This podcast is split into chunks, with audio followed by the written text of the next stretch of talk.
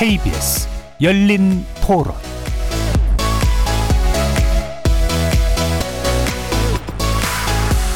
안녕하십니까. 케이비에스 열린토론 정준희입니다.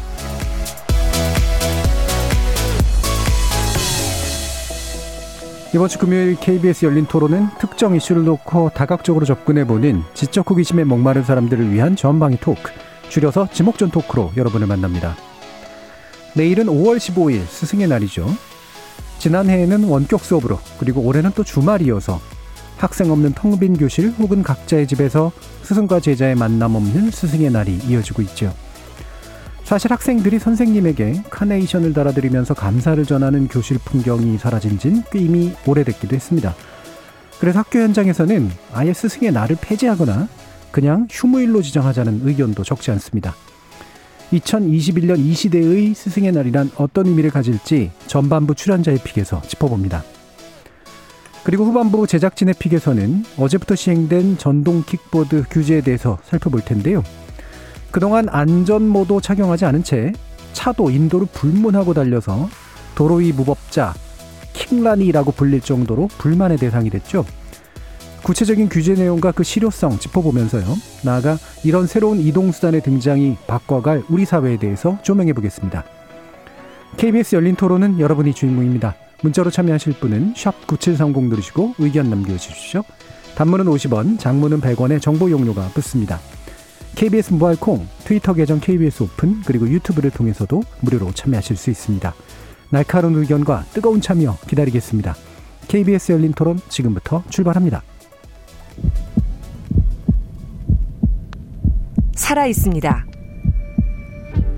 토론이 살아있습니다. 살아있는 토론, 케이비에스 열린토론.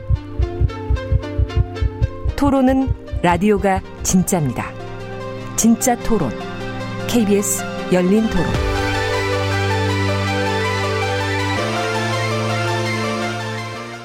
지목전 토크 함께해 주시는 분들 소개해드리겠습니다. 나라를 걱정하는 과학자 이종필 건국대 교수 나오셨습니다. 안녕하세요. 이종필입니다. 정신의학과 전문의이시자 신경인류학자이시기도 하죠. 박한선 박사 나오셨습니다. 네, 안녕하세요. 박한선입니다. 사랑, 사람, 공감의 소설가 서유미 작가 나오셨습니다. 안녕하세요. 서유미입니다. 규정을 거부하시는 한국 여성 변호사의 손정희 변호사 나오셨습니다. 안녕하세요. 손정희입니다. 이렇게 물리학자, 신경인류학자, 소설가, 법률 전문가까지 각기 다른 전공, 개성, 지식을 가지신 네 분의 출연자와 함께 만들어가는 지적 호기심에 목마른 사람들을 위한 전방위 토크, 줄여서 지목전 토크. 지금부터 출연자의 픽 시작해보겠습니다. 케이비에스 열린토론. 옛날에 비해서는 요즘 되게 선생님의 권위가 많이 떨어진 것 같고, 근데 코로나 때문에 또 수업을 못하고 선생님이나 교수님 얼굴을 보지 못하다 보니까 스승과 제자라는 관계 자체가 약간 사라진 느낌?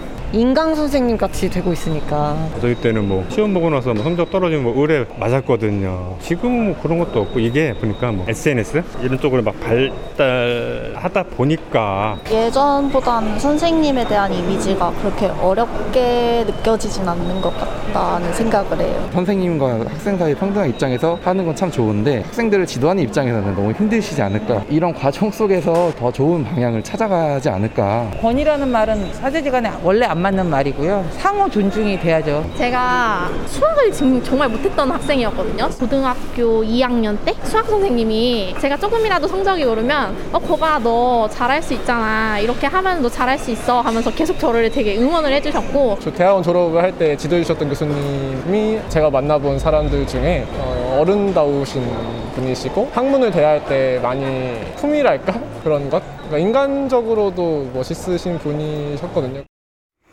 자, 오늘 출연자의 픽 박한선 박사님께서 정해주셨는데 첫 처음으로 골라주신 거잖아요. 아, 네, 그렇습니다. 어, 처음이라서 이런 거 하셨습니까? 아니면 원래 관심이 많으셨습니까? 아, 뭐 마침 내일이 스승의 날인데요. 예. 지금 비대면 상황이라서 저도 교수님 뵙기 어렵고, 또 학생들도 계속 이렇게 직접 만나기 어렵고, 이럴 때 스승의 날을 다들 어떻게 보내는지 궁금하기도 좀 했고요. 예. 또 그러면서 생각해보니까 스승, 제자라는 말 참 요즘 안 쓰는 것 같습니다. 스승의 날 할 때만 쓰고요. 그 외에는 사극인에서 보는 그런 말인 것 같아가지고요. 과연 현대사회, 지금 한국 지금 이천이십일년의 스승, 제재, 제자, 사제관계가 과연 어떤 의미인지에 대해서 같이 이야기를 좀 나눠보고 싶었습니다. 예. 어, 자, 여기서 보면 이제 스승 경험, 제자 경험은 다 있으실 텐데 스승 내지 가르치는 경험들을 다들 가져보셨을 것 같긴 한데요. 어, 가장 뚜렷하게 가져보신 이종필 교수님은 네. 어떠십니까? 네. 저는 사실 뭐 스승의 나라면은 제 이제 고삼 때가 생각이 나는데 네. 그때가 이제 팔십구 년 제 정교조가 막 만들어지고 할 때였어요.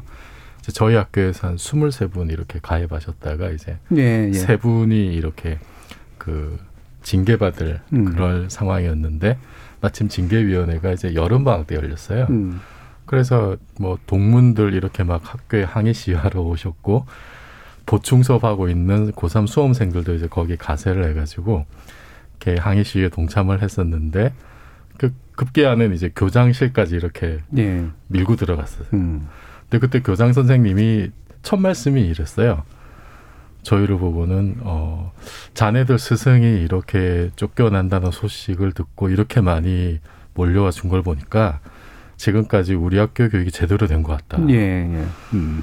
근데 이제 실정법 위반 사항이라 나도 참 어쩔 수 없다는 그런 음. 말씀하시는데 아 거기서 뭔가 참 그 당신의 어떤 그 본심도 보이면서 예, 예, 예. 복잡 미묘한 감정도 느껴졌었고 그 결국은 그 세 분이 이제 해직이 되셨어요. 음. 그 사실 가장 이렇게 학생들한테 그 인기도 많고 시, 그 신망도 높으셨던 분들이었는데 특히 이제 고삼들은 이제 지낸 시간들이 많았으니까 굉장히 그때 좀 충격과 상처가 마음의 상처가 상당히 좀 컸었고 예. 그런데 이제 그분들은 사실 이제 자기 나름의 어떤 대의를 위해서 뭐 교육을 위해서 학생들을 위해서 그렇게 사실 자기 자신을 내던진 거잖아요. 그러니까 그 자체가 굉장히 큰 가르침이었던 것 같아요. 네네. 그러니까 인생을 살아가면서 이제 어떻게 인생을 살아가야 되는지에 대해서도 이제 큰 질문도 던지셨던 것 같고 다른 어떤 뭐 어떤 지식의 전달 이런 것보다도 그 어떤 행동 하나, 음. 그 큰 결심 하나 이런 것들이 지금 뭐 삼십 년이 훨씬 지났는데도 이제 여전히 제 가슴에 이제 남아있어요. 그래서 예. 이제 스승의 길을 간다는 것이 저도 이제 지금 학생들 가르치고 있습니다만 아 그때의 그 고등학교 선생님들 때처럼 좀 그런 길을 가야 되지 않을까. 예. 사실은 그때 이제 스물세 분 가입한 게 부산에서 제일 많이 가입한 음. 숫자였는데 그해 학력고사 때 저희 학교에서 서울대 입학생을 그 합격생을 제일 많이 냈었거든요. 예, 예. 근데 저희들끼리는 이제 그렇게 얘기를 해요. 이제 우리 학교가 자랑스러운 것이 그 해에 이제 서울대 합격생을 부산에서 가장 많이 배출한 것보다 정교조 가입하신 선생님들이 가장 많은 것 때문이다. 이제 그런 얘기들을 하곤 합니다. 그래서 음. 지금도 이제 저는 이제 그때 그분들의 어떤 큰 가르침을 항상 이제 생각을 하고 있죠. 근데 저는 예. 여전히 좀 아직 모자란 것 같긴 합니다. 예. 이종필 교수님 이렇게 경험 같은 거 말씀하실 때 보면 깜짝깜짝 놀라요. 그래요? 네, 왜냐하면 저하고 정말 비슷한 경험을 많이 하셨다라는 그런 생각이 드는데 네. 비슷한 정말 그 스토리인데요. 음. 그러니까 사표가 되는 그런 선생님들의 모습을 그래도 어렸을 때 본 거잖아요. 네, 네. 그러니까 이게 평생 자, 되게, 되게 영향을 주죠. 나도 그래야겠다 이런 생각이 네. 되게 많이 드니까. 아직은 부족하다는 생각이 드시지만 음. 그럼에도 불구하고 인생, 인간은 많이 바꿔놓은 음. 이제 그런 경험이었을 것 같은데 음, 어떻, 어떻습니까? 서유미 작가님도 가르치시기도 하고 네. 또, 또 배움도 많이 받으셨고. 네. 저는 어, 학교하고 좀 다르죠. 제가 일하는데 이제 사설 교육기관이니까 사실은 예. 정확하게 제가 하는 수업 어, 이 강사한테 이제 돈을 지불하고 내가 이 수업을 듣는다라고 하는 약간의 약간 거래? 거래 관계. 네, 예. 그렇죠. 결제? 이런 개념이 사실은 있어요. 예. 어, 그래서 굉장히 클리어하게 수업을 하고 예. 또 우리가 수업이 끝나면 헤어지기도 하는데 제가 하는 수업은 십 대 후반인 분부터 사실 칠십 대 중반인 분들까지 듣거든요. 예. 아무나 들으실 수 있으니까. 근데 어, 가끔 이제 나이가 극진하게 드신 분들 중에서 정말로 그 어린 선생을 너무나 정말 그림자도 밟지 않고. 예. 선생님, 선생님 하시면서 극존칭 써가면서 이렇게 같이 수업을. 극진하면 나이 때문이 아니라 고, 나이, 나이에 쓰는 말이 아니라 거기에 쓰는 말이. 맞아요, 맞아요. 극진하게 저한테 해주시는 예. 분들이 있어요. 근데 어, 제가 그럴 때 어, 제가 그렇게 큰 가르침을 주고 있지 않은 것 같은데 어. 근데 그 배우겠다는 자세를 저한테 보여주시는 것 같아요. 제가 예. 그런 분들한테 사실은 더 많이 어떤 그 소설을 읽는 인간, 소설을 음. 쓰는 인간에 대해서 더 많이 좀 배우게 되고요. 저는 사실 스승의 날에 그렇게 수업 듣는 분들한테 코로나 전에 어, 소소한 선물들을 좀 받았었던 게 있는데 예. 저는 주로 뭘 많이 받았냐면 뭐 밑반찬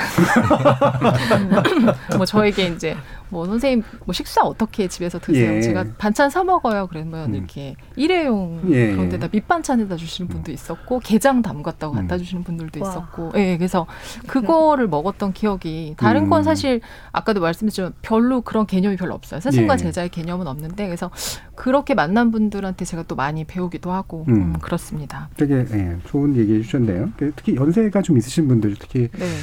요즘 아이들은 좀 뭐 가르침, 배우, 배움의 기회가 너무 많잖아요. 어떤 음. 면에서 보면. 근데 그 배움의 기회가 적으셨던 분들이 음. 그거에 대한 굉장한 충실성이 있으신 것 같아요. 그래서 뭐 이를테면 수영장에서 수영 가르쳐주시는 코치분한테도 대하는 방식이나 어. 이런 것들도 굉장히 달라서 그런 경험도 어, 재미있는 얘기해 주셨는데요. 어, 우리 손별한 스님은 어떠십니까?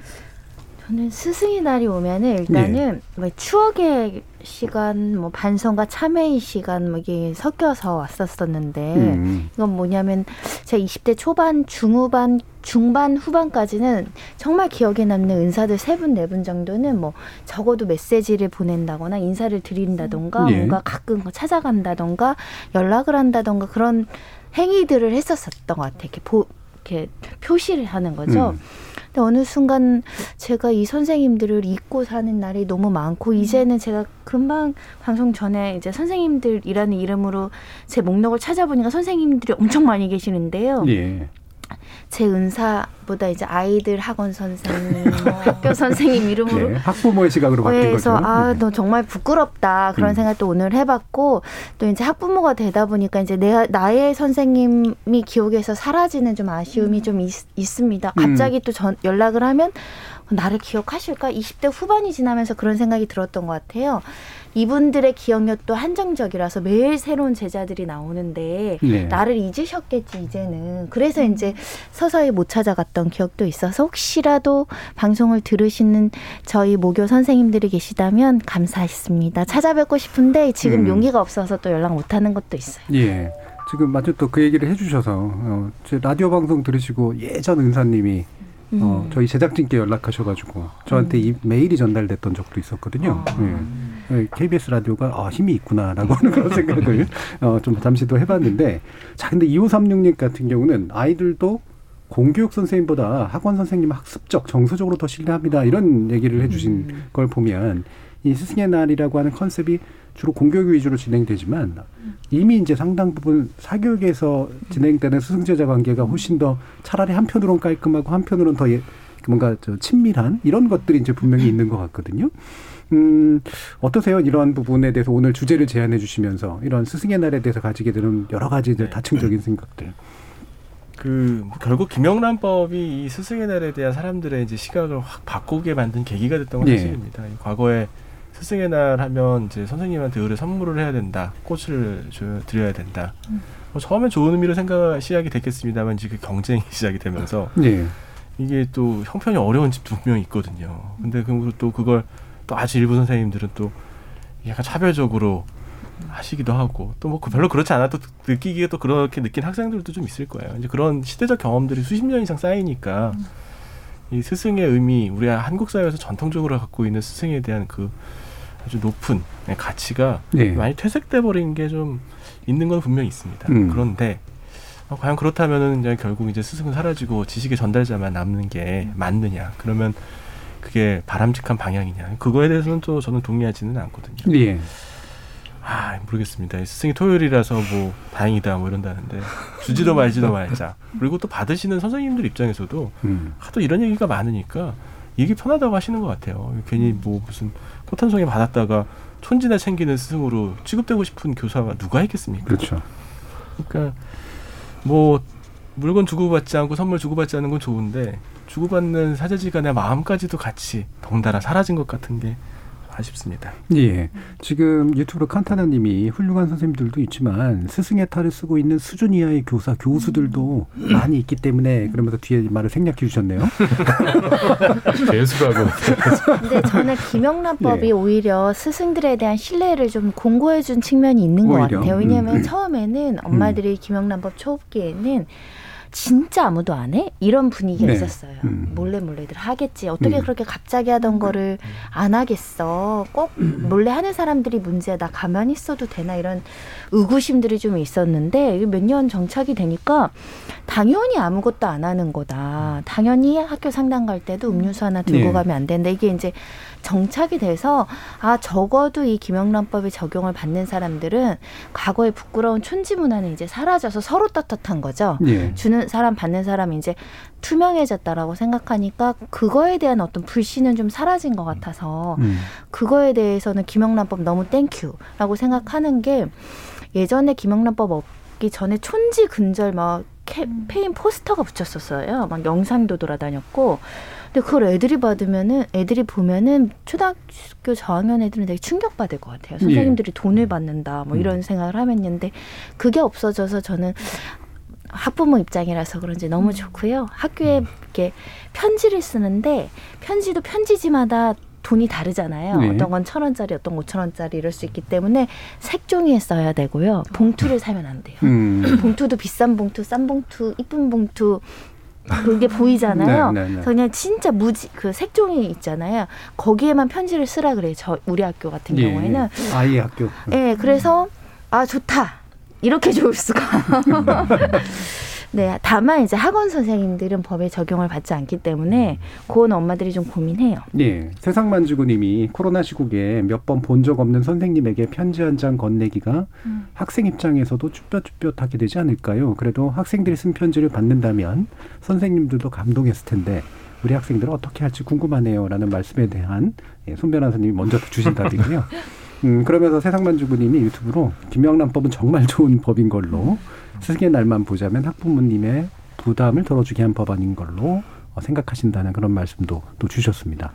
어, 그, 예, 네. 이종필 교수님. 그 이제 아까 저기 이제 뭐 문자에도 그런 내용이 있었는데 사실 그 스승 제자 관계에도 이제 여러 층위가 있잖아요. 네. 그 중에서 제자의 뭐 말하자면 이제 생사여탈권이라고 할 수 있는 그렇죠. 그런 거를 가지고 있는 권한이 있는 분야들도 있어요. 뭐 그럼요. 이제 뭐 예체능도 그렇고 뭐 사실 박사도 그 뭐 그렇죠. 박사 과정과 이제 예. 박사 과정생과 지도 교수의 관계도 예. 사실 그 평생 가는 거잖아요. 예.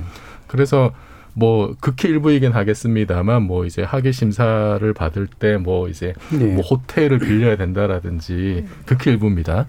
그런 논란들이 있었고 저도 사실 박사 과정 때 저희 학과는 문화가 이제 물리학이기 때문에 사실은 이게 객관적인 지표들이 이렇게 외국 학술지에 실린 논문은 네, 사실은 다 좀 객관화되어 있는 편이에요. 그럼에도 이제 여전히 그런 뭐 학위 심사를 할 때 어우 교수님들한테 뭘 해야 되지 않느냐, 음. 지도 교수님한테 뭐 밥이라도 사야 되지 않느냐, 뭐 심사위원분들한테 나중에 끝나고 뭘 대접해야 되지 않느냐라는 얘기들이 계속 이제 나왔던 상황이거든요. 네. 그런데 이게 그제 김영란법이 없을 때죠. 근데 이제 이런 법이 제정되고 나서는 아예 이제 그런 논의 자체가 음. 원천적으로 누군가 또 할지도 모르겠습니다만 원천적으로 이거는 아예 안 되는 거야 이제 그런 컨센서스가 만들어졌다는 점에서 굉장히 좀 큰 진전이고 그래서 사실은 뭐. 그러니까 뭐 우리 그 그럼에도 몰래 몰래 이렇게 또 인사를 다녀야 뭐 나중에라도 좋은 자리 얻는다라든지 이런 얘기들이 사실 끊임없이 나옵니다만 그래도 어쨌든 원천적으로는 좀 더 그 어, 겉으로 드러나는 어떤 그런 뭐 뭐 주고받기라든지 이런 게 많이 사라져서 네. 저는 굉장히 투명 사회로 가는데 어쨌든 좀 큰 진전을 이룬 것 같습니다. 예. 어 실제로 김영란법 처음 도입되고 난 다음에 상당한 혼란들이 좀 있었죠. 저희 코다리님이 수업 안 받고 도망간다고 사 층에서 분필 던지는 거 피해 다녔던 기억 생각나네요. 그래도 음료수라도 들고 가고 싶네요 하셨는데 음료수도 된다 안 된다 가지고 논쟁이 있었잖아요. 네네. 사실은. 음. 음료수도 안 된. 원래는, 원래는 직접 안 관계는 안 되죠. 네네. 일단 현장에서는 안 받습니다. 네.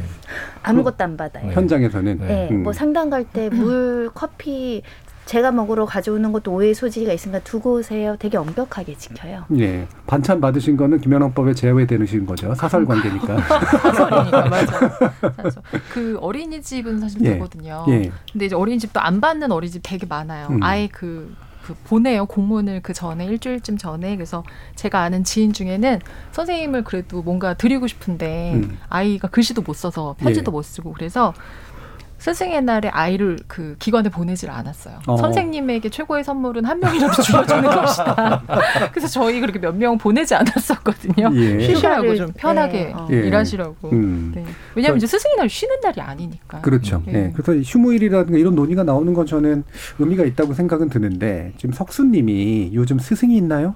선생님만 있습니다. 음. 스승은 본받을 만한 사람이고 선생은 가르치는 사람인데 요즘 스승은 없고 선생만 있는 것 같습니다라는 그런 말씀을 주셨는데, 스승의 날이 어떤 맥락에서 시작됐고 어떻게 바뀌는 게 좋을까, 결국 이게 오늘 얘기에서 상당히 좀 중요한 부분인 것 같은데, 박한선 박사님 제안해 주신 바에 따라서 얘기 한번 더 해보죠. 사실 이번에 저도 이번에 알게 됐는데요. 예. 스승의 날이라고 하는 게 뭐 아주 역사 깊지는 않습니다. 이게 한 육십 년 음. 전에요.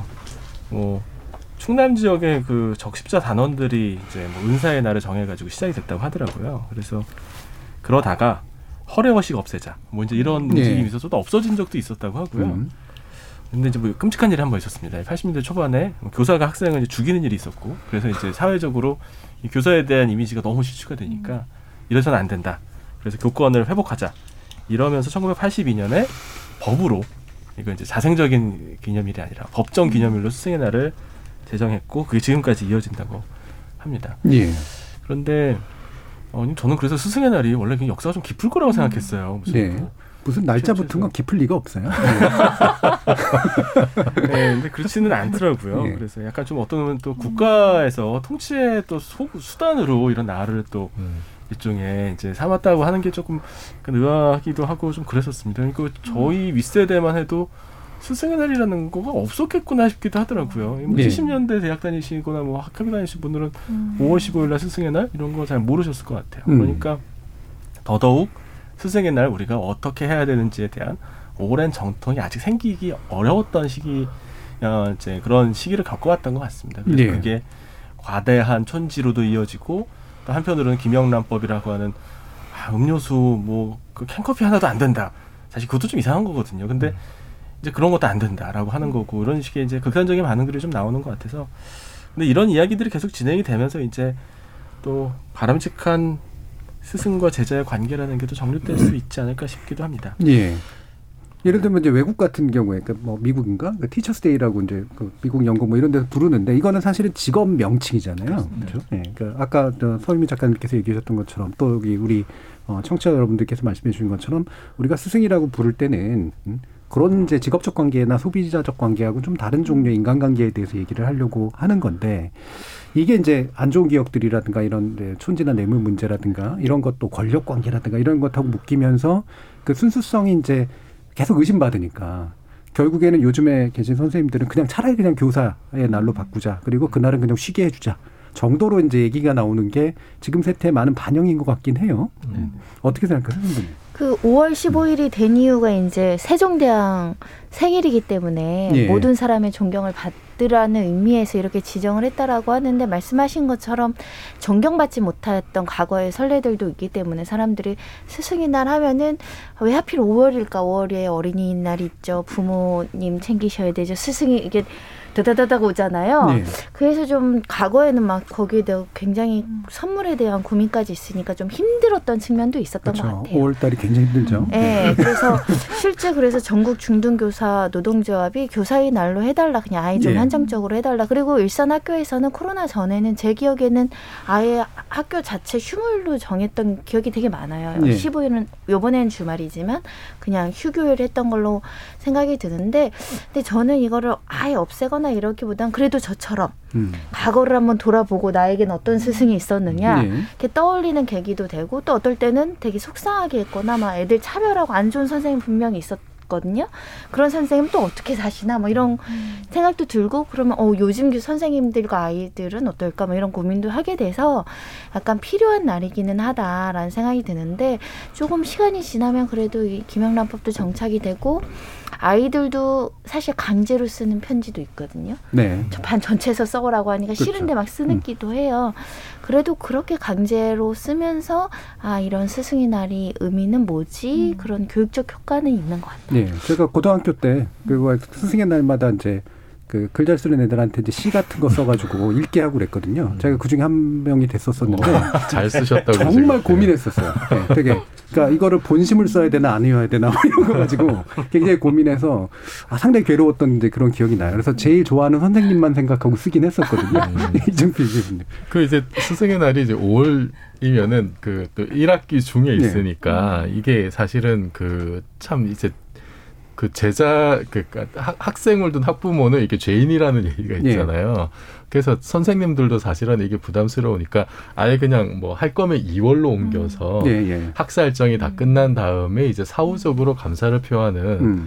그러면은 어떤 그 실제 뭐 이제 학교 생활에서의 어떤 그 여러 가지 뭐 거, 거래라든지 그렇죠. 이런 의혹이 예. 많이 줄어드니까 예. 그런 얘기들이 나왔던 것 같고 저는 조금 이제 근본적으로 그 음. 스승이었고 선생만 있다는 이제 그 얘기도 있었는데 사실 그 우리나라의 교육이 뭐 요즘 많이 좋아지긴 했습니다만 여전히 이제 그냥 단순한 지식의 전달에만 좀 이렇게 많이 치중해 온 게 네. 아닌가 생각이 들어요. 그, 그 일본의 이제 다사카 히로시라는 교수가 슈퍼 제너럴리스트라는 책에서 이제 이런 말을 했던데 지성의 본질은 지식이 아니라 지혜이다. 네. 지식은 그냥 이렇게 뭐 책으로도 배울 수 있고 아니면 요즘 같으면 그냥 인터넷이나 뭐 너튜브나 이런 걸로 사실 훨씬 더 많은 지식을 배울 수 있는데 지혜라고 하는 것은 그렇게 단편적인 지식들을 총합을 해서 새로운 어떤 그 정보를 만들어내는 통찰력에 가까운 거거든요. 근데 그것은 책을 보거나 이렇게 뭐 영상으로만 배울 수 없는 어떤 그런 한계가 있는 정말로 그 경험과 어떤 뭐 연륜과 그런 것이 쌓여 있는 어떤 그 사람에게서 네. 직접 이렇게 전수가 될 가능성이 많기 때문에 그 우리 교육이 사실은 이제 그런 쪽으로 좀 가야 되지 않겠는가. 그 사실 우리나라의 학교 선생님들이 세계 최고 수준이거든요. 세계 최고 수준이고 사실 코로나 팬데믹 때도 교육부에서 좀 다소 무리하게 이렇게 네. 어떤 정책을 하라고 해도 그걸 꾸역꾸역 다 해내고 음. 또 어떤 분들은 한 걸음 더 나가서 새로운 걸 만들어내기도 하고 그래서 저는 이렇게 뛰어난 선생님들이 좀 더 이렇게 자기의 어떤 그런 창의력과 능력을 자율적으로 발휘할 수 있는 어떤 그런 교육 환경을 만들어 주는 음. 것이 좀 좋지 않느냐. 예. 단순한 어떤 지식의 전달자보다. 그렇죠. 그런 거를 좀 이렇게 앞으로 좀 장기적으로 고민했으면 좋겠어요. 예. 그래서 교육의 목표가 단순한 지식 전달, 이건 뭐 입시하고도 관계가 되겠습니다만 그런 게 아니라 지식의 전달이 아닌 지혜의 공유. 예. 거기서의 어떤 새로운 어떤 사제지간의 관계. 좀 이런 고민도 해야 될 것 음. 같아요. 팔오팔팔님이 스승의 날이 없던 시절에 학창시대를 보냈던 증인이 나왔습니다. 오십 대입니다. 그래도 당시 스승을 존경했고 존경을 받은 분 되게 많았습니다. 자, 공공사이님은 교사란 직업을 안정적인 공무원의 하나로 인식하기 시작하면서 스승도 없어졌습니다라는 그런 또 의견도 주셨는데요. 어떠세요, 박한선 박사님? 그러니까 지금 고민하시면서 사실 이 주제를 가져오신 것 같아요. 답이 있어서 가져오신 게 아니라. 답은 잘, 저도 잘 모르겠어요. 그런데 그 예전에는 사실 교사 혹은 이제 더 옛날로 돌아가면 훈장님처럼 네. 시골에서 이제 아이들을 가르치던 직업이 안정적인 직업이 전혀 아니었어요. 그렇죠. 교사 월급도 예전 교사 월급 참 적었고요. 네. 훈장님들은 정해진 월급이 있는 것도 아니니 결국 학부형들이 보내주는 고구마도 받고 쌀도 받고 뭐 이거 가지고 먹고 살면서 아이들 가르쳤던 거였거든요. 저는 사실 실제로 우리가 가지고 있는 이 훈장의 이미지도 상당히 만들어진 게 아닐까라는 그런 전작 네. 같은 게 좀 있어요. 네. 실제로 정말 훈장이 그렇게 많았을까? 아, 드물었죠. 네. 실제로 그 조선시대만 해도 교육의 기회를 받는다거나 건 굉장히 예외적인 그러니까. 경우였거든요. 음. 그래서 주로 이제 부모님한테 배우는 경우가 많았고 전문적인 지식의 전달자인 훈장님이라고 하는 거는 아주 예외적인 사람들만 받을 수 있는 거였습니다. 예. 이게 그 일제시대 이후에도 계속 왔습니다. 이게 제가 얘기 들어보니까 일제시대 때 초기에 초등학교 졸업하는 그때는 초등학교는 아니었지만 소학교죠. 소학교 졸업하는 경우에 전 인구 영 점 오 퍼센트밖에 안 됐던 네. 시절이었다고 하더라고요. 지식을 어디서도 얻을 수 없는 시기에 이 소중한 지식을 전달해주는 교사에 대한 존경심이 생기지 않으면 그게 더 이상한 일이고요. 음. 그런데 시대가 좀 이제 많이 바뀌었잖아요. 지식을 딴 데서 다 구할 수 있으니까. 근데 그, 도, 그 덕분에 덕분이라고 하면 좀 이상한 거고 그 여파로 예, 이제 교수님 말씀하셨던 것처럼 지혜의 전달자, 삶의 네. 방식에 대한 전달자로서의 스승의 역할마저 같이 휩쓸려서 사라져버린 것 같은데 그러면 우리가 미래에 대해서 걱정하고 자신의 인생에 어려움이 있을 때 상담할 사람이 유튜버냐 음. 그건 아니라고 생각을 음. 하거든요. 모르겠습니다. 스승의 날을 둘러싼 논란들은 내 촌지 얘기, 선물 얘기 그것 때문에 힘들었던 얘기 네. 또 혹은 조금 폭력적이거나 이런 교사들, 일부 교사들의 이야기들로 다 묻혀져서 이런 식의 조금은 어, 좀 애매하고 조금은 좀 자극적이지 않지만 아주 중요한 부분에 대해서는 오히려 사회적 담론이 잘 형성되지 못하는 것 같아서 아쉬운 생각이 있습니다. 네, 저희 레오신님께서 요즘 학생들은 교사가 자신이 받아야 할 교육 서비스를 제공하는 사람이라고 생각합니다. 애들이 뭘 알겠어요? 부모가 그렇게 가르치는 거죠. 그렇다 보면 교사가 상처받는 일도 많습니다라는 말씀도 주셨는데, 아까 이제 거래관계라는 표현도 쓰셨습니다만 네. 오히려 이제 그 부담에서 자유롭기 때문에 네. 네. 그러니까 해줄 거 제대로 해주고 아. 하지만 그 안에서도 그 이상의 관계가 또 때로는 생기기도 하고 이런 경험을 서유미 작가님 좀 가지실 수도 있을 것 같아요. 맞아요. 저도 응. 사실 학교 다닐 때 되게 막 그 게으르고 막 하기 싫어하는 그런 학생이었던 것 같은데 예. 사실은 사설 교육기관에 이제 예를 들면 어떠면 정규 교육을 다 마치고 나서 선택해서 오시는 분들은 선, 정말 말 그대로 자기가 하고 싶은 하고 걸 싶어서. 하려고 오시잖아요. 예. 그래서 일단은 정말 배우려고 하는 자세나 이런 것들이 너무 좋으세요. 열심히 음. 하시고. 근데 어, 지금 방금 말씀하셨던 것처럼 저도 결국 뭐 선생이라고 말할 수도 있겠죠. 스승이 아니고 그냥 선생이라고 해도 사실 선생이 제자에게 줄 수 있는 게 진짜 지식이나 기술만은 아니잖아요. 네. 정말 책이나 뭐 영상으로도 충분히 배울 수 있는데 저는 일단 선생이라는 것 자체가 우리 앞에 이제 생을 산 사람이라는 뜻을 봤을 때 정말 나이가 많아서 인생을 산 게 아니라 자기가 배우려고 하는 학문에서 조금 더 일찍 그걸 경험해보고 그거에 대해서 자기보다 조금 더 이제 아픔도 겪어보고, 어, 그렇죠. 기쁨도 느껴보고 이런 이제 지혜를 가진 사람이라고 생각을 해요. 그래서 저는 사실 좋은 선생님은 잘 가르쳐주는 사람은 아니라고 생각하거든요. 네. 그 사람으로 하여금 공부하고 쉽게 만드는 음. 뭔가 내가 이 사람 때문에 이 일을 더 즐겁게 하고 싶다, 더 하고 싶다. 아 이거 내가 잘 선택했구나.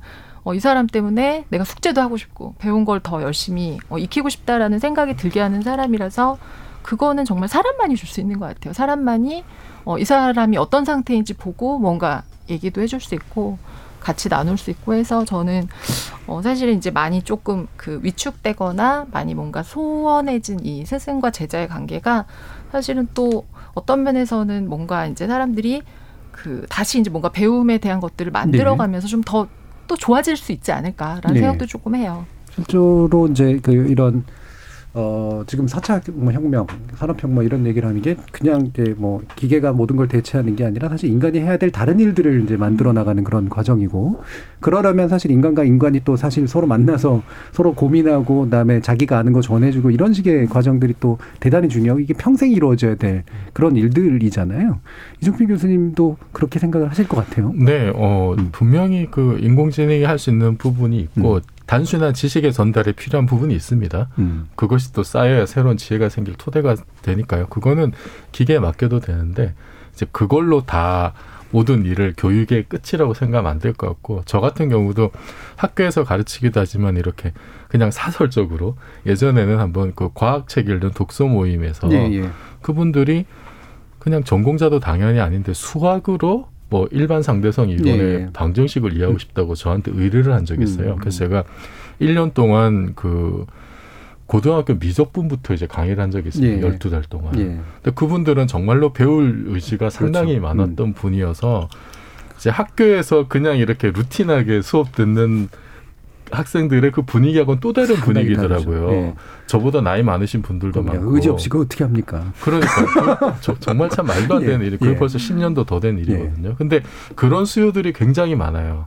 굉장히 많은데 그것이 그런 수요를 과연 이런 뭐 지금 적어도 지금까지 어떤 기술이나 뭐 유튜브나 이런 걸로 예. 완전히 다 채워줄 수는 없다.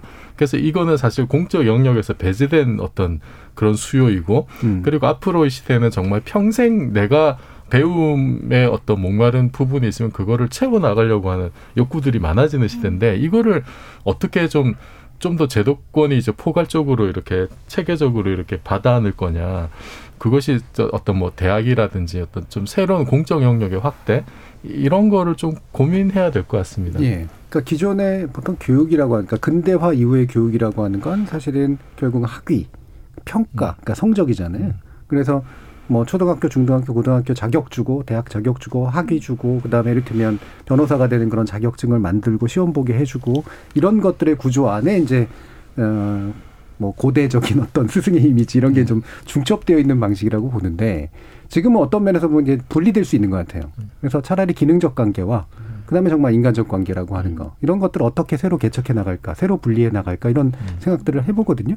손 변호사님은 뭐 이 둘 다 이제 걸쳐 있을 텐데. 선생님 교사가 너무너무 중요한 사람이 네. 그런 만큼 존경도 많이 받아야 되고 우리 사회에서 지원도 많이 해줘야 될 거라고 생각을 많이 하는 게, 사실은 우리가 되게 수많은 직업이 있지만 인간을 변화시키고 인간을 좀 다른 방향으로 설정할 네. 수 있는 힘이 있는 직업은 그렇게 많지 않아요. 엄청난 직업이죠. 제가 상대하는 사람들은 네. 다 어른이고 다 머리가 이걸 두껍다고 해야 되나, 안 바뀌는 사람이죠. 보통 굽다 그러죠. 네, 굽다.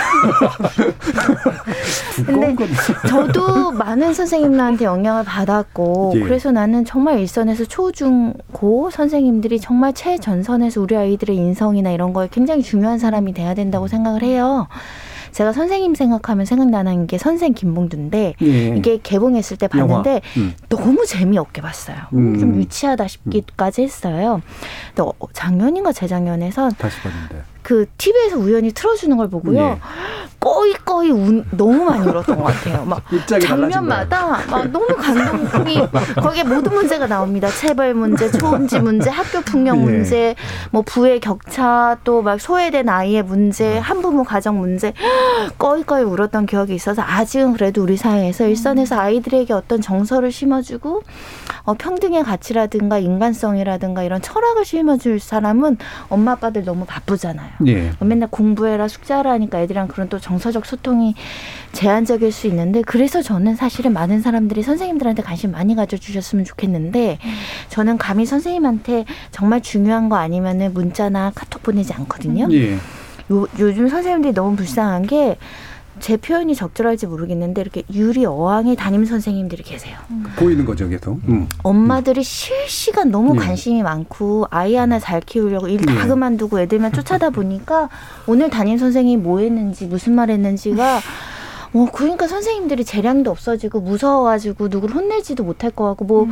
얘한테 가르치려고 뭘 빗대서 얘기를 해도 막 곡해될 여지가 있고 음. 막 그러니까 사실은 좀 삭막해진 측면도 있거든요. 예. 뭐 당연히 체벌권이나 이런 것들 다 어떻게 보면 수치화돼서 없어지고 있고 막 그래서, 그럼에도 불구하고 우리 선생님들의 자리는 공고하게 뭔가 지켜져야 된다. 그래서 그런 생각 많이 해요 요즘에. 너무 예. 선생님들이 어, 물론 선생님들 때문에 상처받는 아이들도 많지만 선생님들이 부모님들한테 받는 상처가 더 많으신 것 같아요. 그런 부분이 있죠. 음. 케이 팔일오삼 육이오삼님이 초등학교 사 학년 담임이셨던 김상태 선생님이 생각나네요. 졸업 후 몇 년 동안은 찾아뵈었었는데 삶에 지쳐 너무나 오랫동안 못 뵀네요 라고 말씀 주셨고요.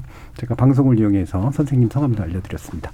칠팔육오님은 육십 대입니다. 국민학교 오 학년 겨울방학 때 친구 아버지가 임시 개설한 서당에서 천자문 배우고 시루떡으로 책거리 했던 기억이 떠오릅니다. 오래전 고인이 된 친구의 아버지가 보고 싶습니다라는 또 말씀도 주셨네요. 음, 이제 마칠 시간이긴 한데 우리 박한선 박사님, 어떤 걸 가르치고 어떤 걸 배우고 싶으세요? 앞으로 가장 힘들 때 예. 부모님도 아니고 친구도 아니고 스승에게 찾아가서 지혜를 구할 때가 예. 꼭 그런 게 필요할 때가 있습니다. 예, 그럴 때 도움을 주시는 분이 스승님입니다. 작년에 코로나 때 그 시간 좀 있나요 지금? 예, 네 괜찮습니다. 예, 코로나 예. 때 코로나 상황이 벌어지고 나서 음. 이 소아정신과 환자들 중에 상당수가 증상이 확 좋아졌어요. 어. 집에 있으니까 부모님하고 보내는 시간이 많아진 겁니다. 고소득층에서만 그런 일이 일어났습니다. 그렇죠. 아이를 네. 돌볼 수 있는 여건이 네. 되는 경우, 저소득층에서 아동 학대, 질병 악화, 뭐 증상 악화 이런 것들이 많이 일어났어요. 지금 대한민국의 초등학교, 중학교, 고등학교 교사들은 상당수 아이를 잘 돌보지 못하는 부모님의 역할도 일부분 대신하고 있어요. 아이의 질병, 증상, 정신적인 문제, 가정 내 갈등 같은 걸 다 캐치하고 찾아내고 계시거든요. 스승에 대한 사회적인 안 좋은 그런 이미지가 분명히 있는 건 사실이에요. 근데 내 스승의 날인데 저희는 묵묵히 아이들을 위해 가지고 헌신적으로 노력하시는 스승이 많으신 것 같고요. 아, 이런 말을 하니까 저도 좀 한번 찾아봐야 될 것 같습니다. 예전에 기억나는 스승님 찾아가서 이제는 괜찮죠? 김영란법 괜찮겠죠? 한참 지났습니까? 졸업생 예. 괜찮죠? 괜찮습니까? 예. 예. 인사드리러 가야 될 것 같습니다. 예, 저희 사오일육님이 선생님도 사람이시라 왜 나쁜 분이 안 계시겠습니까? 그렇지만 이 세상에 훌륭한 선생님 많았어요. 음. 어릴 적 우리 스승님들 다 그리워요. 존경합니다라는 말씀도 주셨습니다. 자, 지목전 제작진의 픽, 아, 주, 출연진의 픽, 출연자의 픽이죠. 이것은 여기서 마무리하겠습니다. 여러분께서는 케이비에스 열린토론과 함께하고 계십니다. 토론이 세상을 바꿀 수는 없습니다. 하지만 토론 없이 바꿀 수 있는 세상은 어디에도 없습니다.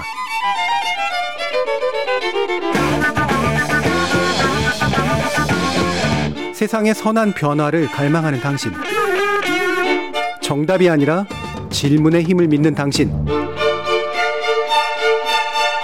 우리 케이비에스 열린 토론에서 만납시다.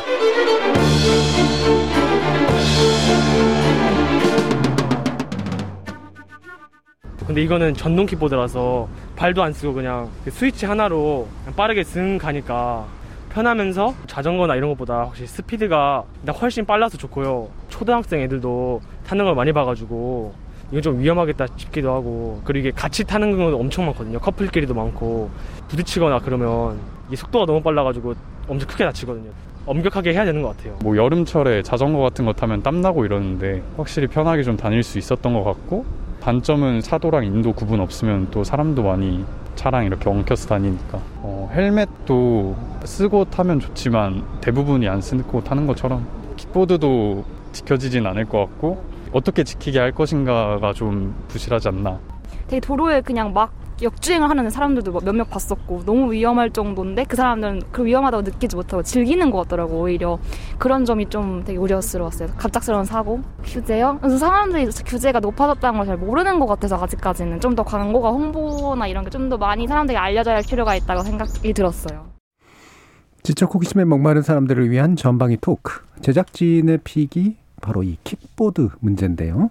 신경인류학자 그리고 서울대 인류학과의 박한선 박사님, 그리고 물리학자이신 이종필 건국대 상호교양대 교수님, 그리고 서설가 서유미 작가, 손정희 변호사 네 분과 함께하고 있습니다. 전동 킥보드 써보신 분들 있으세요?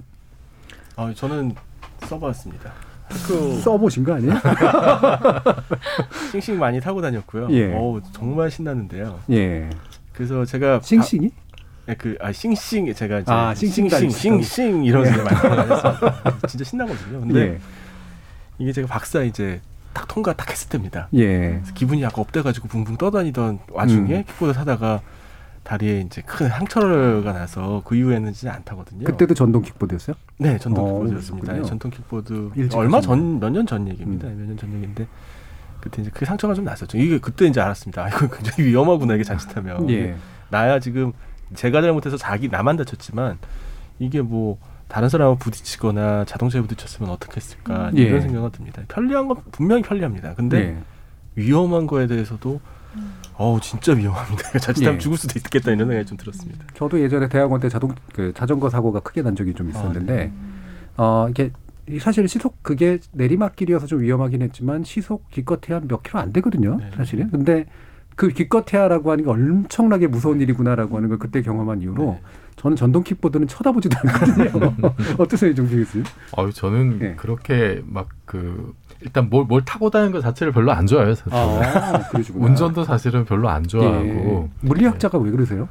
되게 제가 워낙 새가슴이어서 운동량 뭐 이런 거 굉장히 중요한 건데. 네, 이제 그런 거 계산만 하지 직접 경험하고 싶지는 않아요. 예. 과학자는 경험 안 해도 알 수 있는 게 과학자라서 네, 그냥 이제 쳐다보기만 하고 저는 이제 걸어 다니는 걸 되게 예. 이제 좋아하는 예. 편입니다. 어 그러면은 제가 뭐 남성분들만 여쭤봐서 죄송하긴 한데 왜냐하면 상대적으로 아무래도 킥보드를 네. 남성분들이 좋아하시니까. 근데 한 분은 타고서 심한 이제 트라우마가 생기셨고 단 한 분은 원래 싫어하시는 분이에요. 다른 두 분 우리 여성분들은 네. 어떠십니까? 저도 한 번도 못 타봤어요. 예. 근데 이제 우리 집에 계신 남편분께서 음. 술을 먹으러 나갈 때 차를 못 가져가니까 이거 음. 집 앞에 이런 걸 잘 타고 다니더라고요. 어휴, 위험한데. 아니, 그러면 복귀는요? 복귀 때는 탔는지 안 탔는지 전혀 확인을 안 했는데 음주, 음주 네. 킥보드는 네. 위험합니다.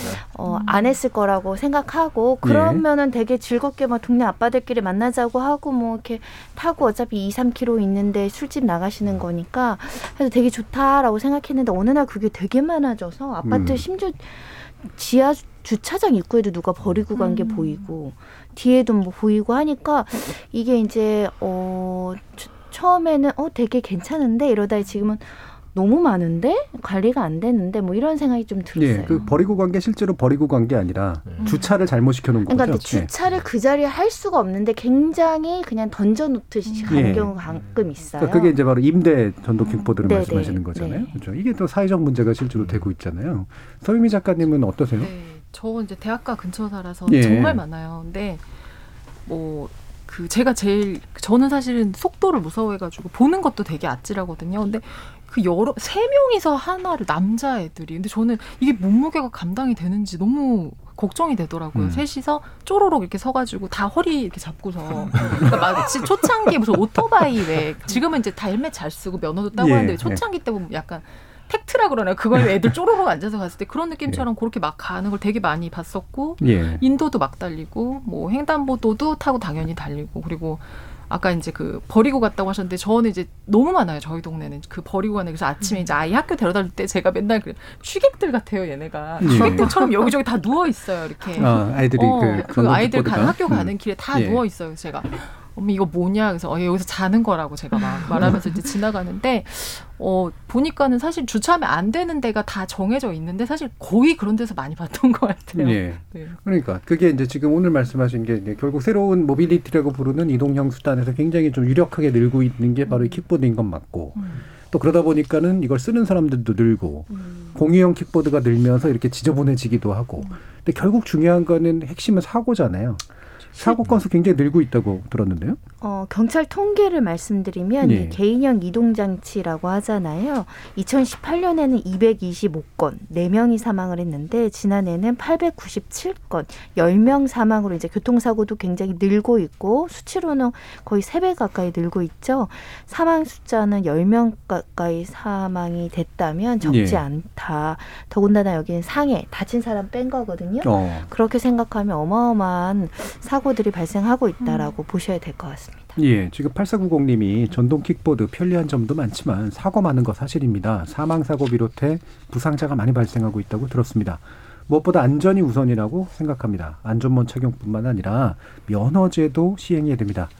안전모는 지금 이제 규제 안으로 들어왔죠. 네. 어제부터 네. 네. 일단 새로. 안전모를 쓰지 않는 경우에는 모두 다 이제 번칙금이 이제 음. 이만 원 나오게 되는 것이고요. 특히 아까 말씀하신 이 두 명 이상 탑승하는 거 저는 음. 타이타닉하고 가는 연인도 봤어요.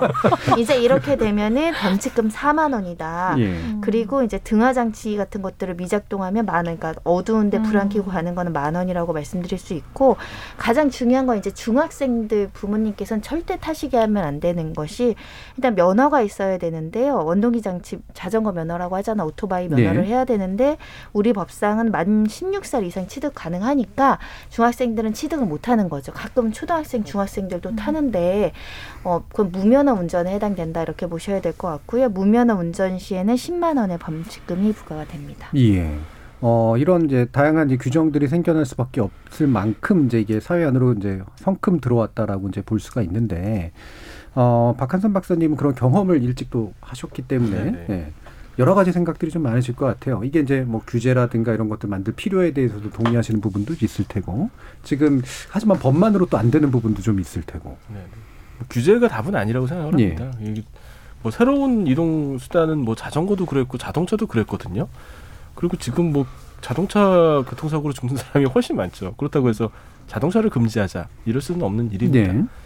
이제 새로운 기술 혁신에 따라 가지고 다양한 탈 것이 나타날 거고요. 뭐 비행 장치들하고 나타나지 말란 법 없거든요. 그럼 또 초창기에 사고 많이 당했죠.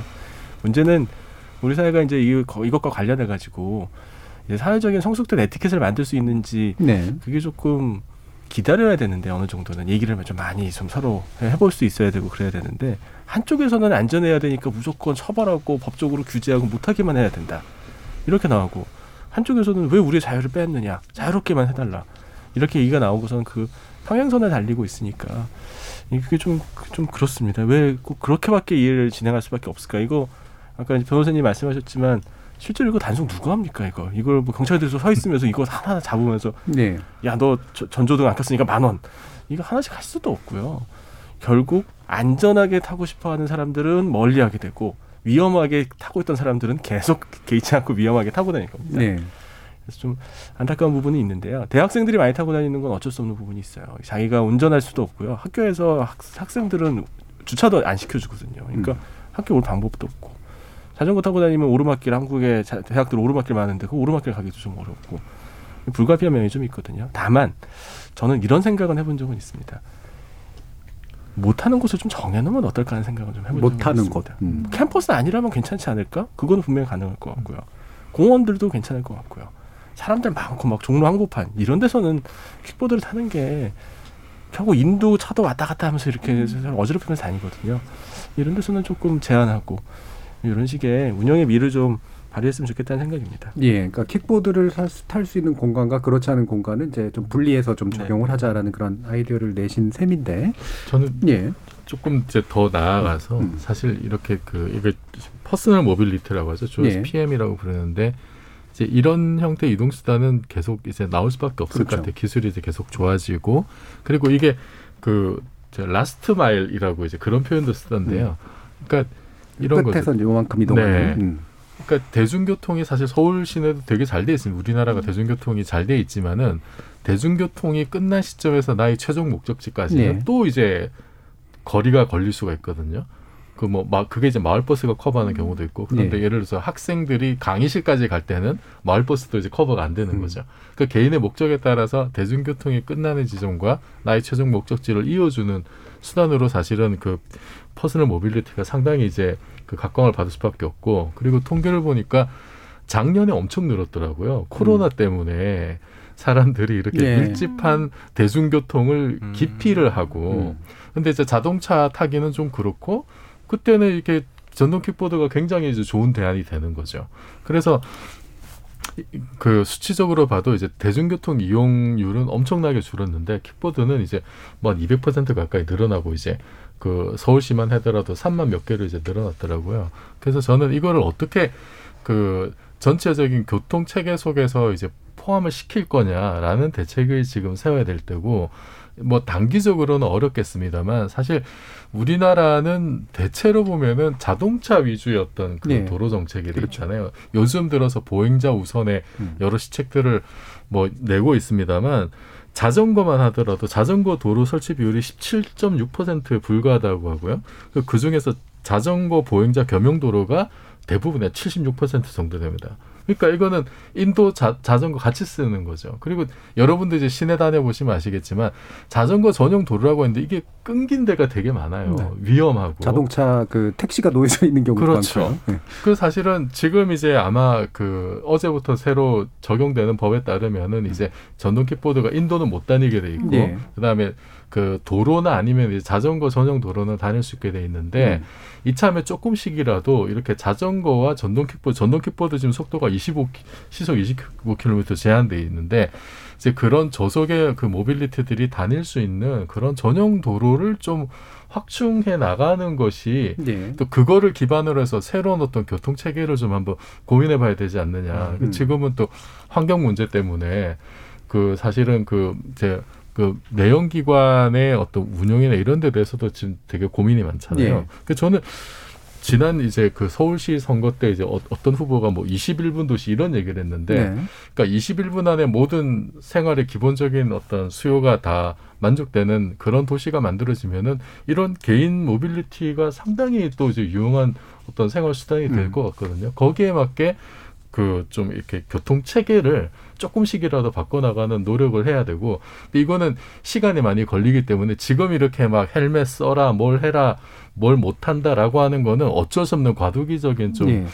좀 과도기에 피할 수 없는 어떤 좀 불편함이지 않을까 싶습니다. 그렇죠. 뭐 이런 게 다 이제 문화재치 현상 중에 좀 일부라고 볼 수 있는데, 어, 이거를 포함해서 사실은 좀, 좀 문제가라고 생각해 개인형 모빌리티 같은 경우에는 뭔가 좀 더 인프라도 갖추고, 그 다음에 규제도 적절히 마련하면서 기술도 키우고 산업도 키우고 이것도 가능할 것 같은데, 이 중에 하나가 이제 임대형이잖아요. 음.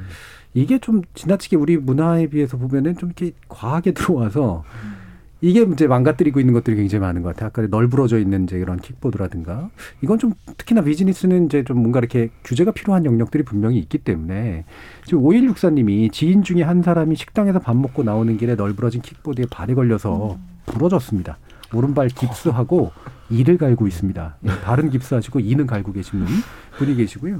춘희님도 우리 동네에도 여기저기 많이 쓰러져 있어요 라고 얘기를 해주셨는데 어, 그 쓰러진 아이들을 많이 보고 계시는 서유미 작가님은 네. 요걸 포함해서 어떤 좀 문화적 변화와 그다음에 어떤 제도적 변화 이런 것들을 좀 음. 생각해 보세요.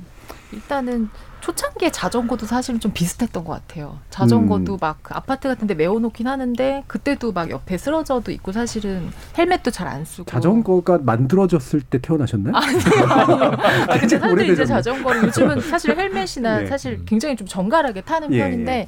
예전에 처음에는 좀 자전거도 사고도 많고 저희 예. 신랑도 이제 자전거 사고 되게 크게 나서 어깨를 이제 음. 쫙 다 꿰맨 적이 있거든요. 근데 어. 킥보드도 사실 이제 이 전동 킥보드 좀 그런 상태인 것 같아요 지금은. 그래서 그 사실 저는 그 널브러져는 왜 그런지 몰라서 저는 가다가 이게 전기가 꺼졌나? 저 별 생각을 다 했는데 그냥 자기가 앱을 그냥 종료하고 놓으면 그냥 거기서 이제 수거를 해가는 것이다라고 하더라고요. 근데 그 수거가 일단 굉장히 빨리 안 되는 거고, 그리고 사실은 그 전동 킥보드의 편리함에 어떻게 보면 끝판왕이 그건 것 같아요. 그냥 내가 필요한 데서 아무 데서나 타서 아무 데나 그냥 사실 어떻게 놓고 그냥 가버리는 것. 근데 그거의 편리함을 계속 좀 유지할 수 있으려면 약간의 시민의식은 필요할 것 같아요. 시민의식뿐만 아니라 사실 그걸 관리할, 그러니까 그걸로 맞아요. 돈 버는 사람의 책임이죠. 네, 사실은. 그러니까 쓰는 사람들이 네. 이렇게 편리한 걸 쓸 수 있게끔 음. 그러면 이제 업체들이 훨씬 더 좀 예. 애를 써야 될 것 같고, 그다음에 헬멧도 사실은 개인의 만약에 전동 킥보드를 쓰는 분들이라면 아마도 개인 헬멧을 할 것 같아요. 근데 음. 이 공유 킥보드가 아무래도 헬멧이, 왜냐하면 이분들 뭐 지하철 타고 버스 내려서 아마 그 잠깐 십 분, 십오 분 출퇴근 때 이제 가장 많이 사용을 하시는 것 같은데, 그때 이분들이 그 헬멧을 잠깐 내가 쓰기 위해서 가지고 올 수 있는가라고 하는 부분들은 분명히 이루어지지 않을 것 같거든요. 그러면 네. 결국 킥보드 업체가 이제 공유 헬멧에 대한 고민을 그러니까요. 해야 되는데 음. 사실 코로나 시대에 공유 헬멧을 한다라는 것도 좀 어려울 것 같긴 하고, 그래서 조금 더 많은 논의와 예. 그리고 좀 더 많은 이제 그 아까도 시민분들이 사실 잘 모르고 있다라고 하시는 분들이 많은데, 킥보드를 뭐 많이 놓는 자리에 예를 들면 그런 것들 예. 좀 이렇게 붙여놓는다든가, 뭐는 안 된다, 뭐는 해라. 사실은 그게 그렇게 큰 효력이 없는 것 같아도 알고 안 하는 거하고 모르고 안 하는 거 좀 다른 것 같아요. 예. 이런 이제 그 뭔가 상업적인 자기가 돈을 벌기 위해서 하는 그런 예. 데들은 어 우리 이제 그 공동체에 굉장히 부담을 주면 안 되잖아요. 부담 주면서 돈을 버는 거는 분명히 규제의 대상이 되는 거기 때문에. 그래서 어, 사 차 산업혁명위원회가 대통령 직속으로 있는 이 공유 전동 킥보드 주차해서는 안 되는 열세 개 구역이 설정을 했다고 하는데 음. 저도 이거 보면서 처음 알았거든요. 네. 그리고 설정만 하고서는 뭐 지킬 강제성이 없어서 그런 건가? 뭐 이런 생각도 좀 들고, 뭐 이런 이제 규제가 지금 이제 막 만들어지고 있어서 그런 거겠죠, 아무래도? 일단은 음. 안 되는 곳은 보도 중앙, 횡단보도, 이제 산책로, 이제 블록, 엘리베이터 입구, 정류장 같은 곳, 예. 보행자 진출 입로, 이렇게 식당 아까 엎어지신 분 그런 진출입로는 안 되는 거고요. 턱을 낮춘 진출입로라든가 소방시설, 육교 위에, 지하보도 차 안에, 이게 다 널브러져 있는 술 취한 아이들 아까 있다고 말씀하신 대표적인 곳들 같은데, 뭐 다리 위에도 두고 가시는 분들이 있나 봐요. 이런 곳에서는 이제 주, 어, 하면 안 된다라는 것이고요. 사고 발생 우려가 큰 견인구역을 어, 만들겠다. 여기에 주차하면 즉시 견인 조치를 하고, 특히 방치됐다라고 민원이 접수되면 유예 시간을 세 시간 부여하고 세 시간 동안 안 가져가면 견인을 하겠다. 이런 대책이 예. 나오고 있는 것이고요. 민원 신고 채널을 확대하고 이거 민원을 공유하겠다. 지자체와. 그리고 이 거치 시설을 설치해서 자전거 도로대처럼 해서 이 비용은 이 공유 사업자에게 부과하도록 하겠다라고 이제 대책들은 나오고 있는데, 그런 그런 고민이 들 것 같아요. 그러면 비용이 비싸지잖아요. 그럼요. 지금도 그렇게 싸지는 예. 않더라고요. 그럼 택시비랑 거의 비슷한 음. 수준이면 또 누가 이용할까, 그런 고민은 들 것 같아요. 네, 지금 사일구육 님이 소리 없이 뒤에서 갑자기 휙 하고 지나가기 음. 때문에 위험합니다. 어, 센서 부착을 의무화해서 전방물체 확인이 될 때 경보음을 내거나 자동으로 속도를 줄이는 기술을 킥보드나 자전거에 장착할 필요가 있을 것 같습니다라는 얘기도 주셨고요. 김광욱님은 정동 킥보드 사용법 시속 이십오 킬로미터 준수하고 자전거 전용 도로를 안전하게 다니면 공해 방지하고 좋은 점도 있겠네요. 넘어져서 안 좋은 점도 있네요. 서로 조심하고 안전하게 해야죠라는 그런 말씀도 의식의 흐름에 따라서 이렇게 해주셨는데, 지금 이게 이제 결국은 속도 제한 장치도 있는데 이거 개인이 깰 수도 있고, 네. 그다음에 심지어는 사실 더 위험한 거는 이게 네트워크로 연결됐을 때 해킹 위험도 있다라고 하는 네. 거고, 이거잖아요. 네. 어떻게 생각하세요? 그 저도 이제 잠깐 음. 검색해 보니까 예. 속도 해킹하는 방법이 너무 쉽게 나오더라고요. 너무 쉽게. 예. 예. 그래서 이 지금 안전을 어떻게 강화할 것인지에 대해서 뭐 온갖 기술도, 뭐 충격 센서나 뭐 통신 모듈이나 뭐 음. 뭐 컨트롤러, 뭐 카메라, 뭐 이런 블랙박스 얘기도 이제 있고, 이런 거를 지금 이제 도입을 하려고 하는데, 이게 아직 이제 말하자면 좀 성숙되지 않은 어떤 산업 인 것 같고, 네. 근데 우리가 안전에 대해서 그 부담을 좀 이렇게 그 높이는 쪽으로 가면은 그거를 낮추기 위해서라도 이런 기술들이 좀 많이 그 보편화되지 않을까 하는 생각이 들고요. 저는 이 그 이제 공유 킥보드의 이제 주차 문제, 그것 때문에 지자체 민원도 굉장히 예. 많아진다는데, 이거 보면서 어떤 상황이 떠올랐냐면, 이제 대형 마트 가면은 카트 있잖아요. 쇼핑 카트를 예전에는 동전 넣고 이렇게 그 해야 뺐다가 네, 백 원이나 음, 뭐 음. 이, 이렇게 해야 이제 지정된 곳에 이제 그 그렇죠. 가, 제, 그 정렬을 시키는 네. 건데, 그거를 안 했을 때 내가 손해 보는 게 한 백 원, 이백 원 정도였단 말이에요. 네. 근데 지금은 요즘은 또 그런 걸 잘 안 해요. 그냥 소비자들이 그냥 알아서 알아서 그냥 그 정해진 위치에 갖다 놓게 하는데, 일부 사람들은 여전히 이제 엉뚱한 데 놓기도 하고 집까지 가져오기도 하고. 그래서 만약에 이게 지금 공유 킥보드 같은 경우도 업체에서 지정된 어떤 그 위치에다가 이렇게 갖다 놓으라 하더라도 그냥 예. 그 사용자가 그냥 가다가 바쁘다고 길을 버리고 갔을 때, 그 어차피 이제 업체는 그거를 뭐 수거해 가긴 하겠습니다만, 그래서 그거를 일정 부분은 그 사용자의 그 어떤 좀 정해지지 않은 규, 규칙을 이제 지키지 않는 사용자에게도 이제 부담을 좀 지우는 식으로 가야 되지 않을까 생각도 얼핏 듭니다. 예. 박한선 박사님 그럼 저도 이런, 동의합니다. 음, 음. 그 사실 자동차 사고가 음. 자동차 처음 도입됐을 때 굉장히 많이 났었어요. 네. 근데 이 자동차 번호판을 붙이고 등록을 하게 만들면서 그런 부분이 많이 해결이 좀 됐거든요. 예. 그 공유된 어떤 자원을 활용해서 사용하는 공유 경제가 가지고 있는 문제는, 이게 경제적으로 이득인 것 같지만 사실 알고 보면 눈에 보이지 않는 자원들을 그렇죠. 이용해서 얹혀서 네, 하기 그러면, 때문에 네. 이게 가능한 일입니다. 따라서 이거를 통제하고 규제해야 된다는 이제 목소리가 커질 수밖에 없는데, 중앙의 어떤 통제자가 이걸 하나하나 컨트롤하기 시작하면 비용이 너무 많이 들고, 킥보드는 타지도 않는 사람들이 결국 세금으로 결국 부담하게 되는 문제가 생깁니다. 예. 저는 킥보드를 이용하는 사람이 그거에 대해서 책임을 질 수 있는 제도를 만들면 된다고 생각하거든요. 음. 말씀하셨던 것처럼 면허증을 만들던, 아니면 누가 언제 무슨 일을 탔는데 그걸 버리고 갔던, 사고가 났던, 사람을 다치게 했으면 그 사람이 책임을 지는 겁니다. 그 책임 소재만 명확해지면 헬멧을 쓰고 안 쓰고는 개인이 선택할 문제라고 생각하고요. 네. 헬멧을 쓰면 책임을 경감시켜주고 보험을 해준다든지, 헬멧을 안 썼다면 개인의 책임을 더 묻는다든지 하는 방식으로 접근을 해야지, 경찰에 앉아가지고 헬멧 안 쓰고 다니면 갑자기 단속하겠습니다 이러고선 복지세금 내고, 이런 방식으로 해결될 부분은 아닐 것 같다. 네. 결국 우리가 자동차 이제 사고가 나는데 적용하고 있는 일반적인 그런 원칙들을 이런 데 좀 적용을 한다면, 안전하게 타고 싶은 사람은 늘 안전하게 탈 수 있고, 그걸 지키지 못하겠다는 사람들은 그거에 대한 또 대가도 뭐 좀 치러야 되고, 이런 방식으로 접근하는 게 좋지 않을까 예. 싶습니다. 조성우님께서 규정을 잘 지키면 요금을 할인해주고 안 지키면 요금을 인상하면 잘 지킬 것 같아요. 사람은 돈에 약하잖아요. 하하 해주셨는데, 하하로 왜 붙이셨을까 생각해보면 실제로 약하신 분이 아마 해주시지 않았을까 이런 생각도 좀 들긴 하는데, 아까 그 보험 얘기도 나와서 보험도 사실은 제도화에 굉장히 중요한 징표잖아요. 아 근데 아직까지 네. 일부 보험업체에서 일부 브랜드와 뭐 단체에 가입을 한다, 그리고 일부 이제 개인의 어떤 실비라든가 자동차 보험으로 일부가 커버되는 경우가 있다고 하지만, 전반적으로는 굉장히 보험의 혜택을 아직까지는 많이 받지 못한다고 네, 보시면 될 것 같고, 일부 상품이 나왔다고는 하는데 대부분 이제 내가 다쳤을 때 음. 이제 뭐 예를 들면 자차 보험처럼 이, 이 킥보드가 다쳤거나, 또는 상대방 킥보드로 상대방 굉장히 고가의 차량을 칠 수도 있는 거거든요. 그런 경우까지 배상이 안 되는 경우들이 굉장히 많아서, 사실 큰 보험 사고가 나면 이쪽이 자력이 없는 학생이었을 경우에 상대방이 네, 가지는 부담이 굉장히 커지는 상황이에요. 음. 연구들은 많이 되고 있다는데, 대형 보험사에서 이걸 안 만드는 건 아직 수익이 안 나오는 음, 거죠. 그렇겠죠. 이걸 또 주로 타는 계층들이 늘상 이걸 타는 게 아니라서 또 그런 부분이 하, 현실적으로 존재해서 아직까지는 굉장히 조심해야 된다. 음. 그리고 보험도 대부분 가입이 안 돼 있는 것들이 많다라고 말씀드릴 수 있죠. 예. 그럼 서유미 작가님은 직접 타시진 않을 것 같고, 앞으로도 네. 제가 볼 때는. 예. 뭐 주변 분들이 타시거나 네.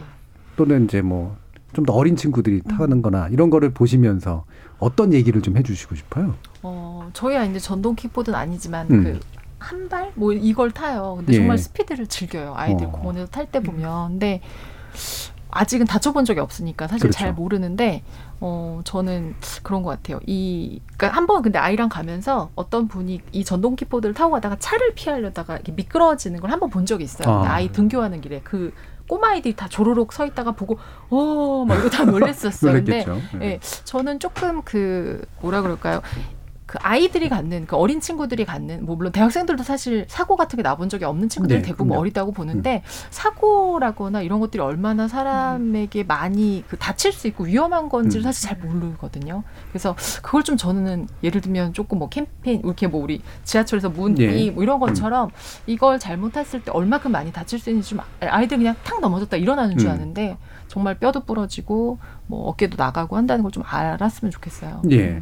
우리 이제 과학자는 경험하지 않아도 안다라고 하는 인식을 갖고 계시는 이종필 교수님은 캠페인에 대해서 동의하세요?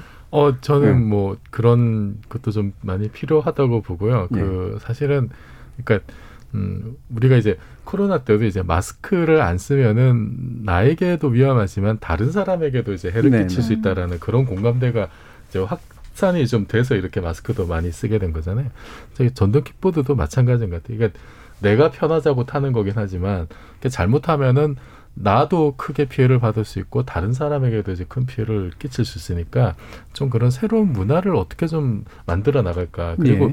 그것이 연착륙하기 위해서 필요한 어떤 제도 개선이라든지 그리고 지금은 제 생각에 어쨌든 좀 안전이 가장 중요한 것 같아요. 좀 좀 약간 좀 이렇게 우악스럽더라도 이제 보험 같은 건 최소한의 수준에서라도 좀 예. 가입할 수 있는 제도적인 뒷받침이 좀 되면 어떨까 싶습니다. 음. 왜 일반적으로 그 저 책 중에 넛지라는 책이 있었잖아요. 그러니까 우리 작은 어떤 그 뛰어난 아이디어를 통해서 사람이 자발적으로 뭔가 이렇게 쭉 바뀌게 만들어주는 좋은 어떤 해결책들 뭐 이런 걸 텐데 이게 사람들의 심리를 잘 좀 이해하고 해야 될 것 같아요. 캠페인이 됐건 뭐 어떤 규제나 제도가 됐건 간에 박한선 박사님께서 혹시 제안해 주실 부분 있으세요? 어, 그 운전면 예전에 안전벨, 안전벨트 좌석벨트 우리 안 맸거든요. 예. 그거 매면 뭐 남자답지 않다. 어, 남자답지 맞죠. 예전에 그랬어요. 아니, 근데 그런 게 있었어요. 예. 그 문화가 잘 안 바뀌었습니다. 예. 바뀌게 된 동기는 물론 단속도 열심히 하기도 하고 그랬는데요. 어느 순간 사람들이 이제 이게 자신의 안전에 굉장히 중요하다는 사실을 알게 되면서 조금씩 바뀌게 됐습니다. 그리고 그걸 매는 게 책임 있는 사람 같은 그런 네. 느낌 같은 거 굉장히 네네. 좋죠. 예. 하지만 음. 진짜 중요한 이유는 뭘까요? 음. 삐삐삐. 네, 맞습니다.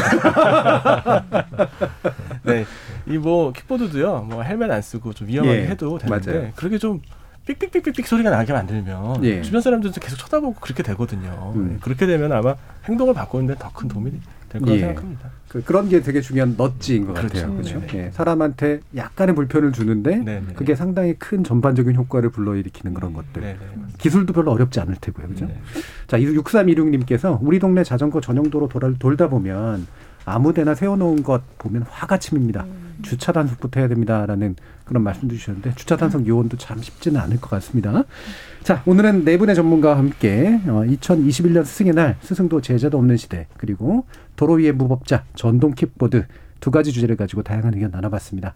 소설가 서유미 작가님, 그리고 손정희 변호사님, 신경인류학자이신 박한선 박사님, 그리고 물리학자이신 이종필 교수님, 네 분 모두 수고하셨습니다. 감사합니다. 감사합니다. 네,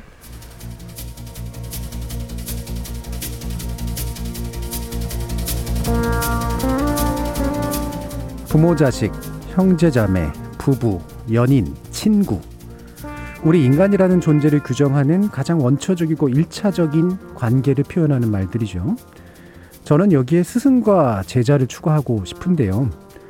우리는 모두 독립을 지향하는 존재지만 그러기 위해서는 먼저 배우고 또 성장해야 되는, 우리 인간이 또 반드시 거쳐가야 할 관계이기 때문입니다. 길들인다는 건 관계를 맺는다는 뜻이에요. 당신이 나를 길들이면 우리는 서로에게 필요한 존재가 되죠. 당신은 나에게 이 세상에 단 하나밖에 없는 유일한 존재가 될 것이고 나 역시 당신에게 이 세상에 하나밖에 없는 여우가 될 겁니다. 어린 왕자에 나오는 말입니다. 스승과 제자 관계가 지나치게 이상화될 필요는 없지만 그렇다고 해서 지식을 사고 파는 관계로만 격화될 이유도 없습니다. 배우며 가르치며 함께 성장해지는 그 독특한 경험을 누구나 갖고 누리시길 바라봅니다. 저는 다음 주 월요일 저녁 일곱 시 이십 분에 다시 찾아뵙죠. 지금까지 케이비에스 열린 토론 정준이었습니다.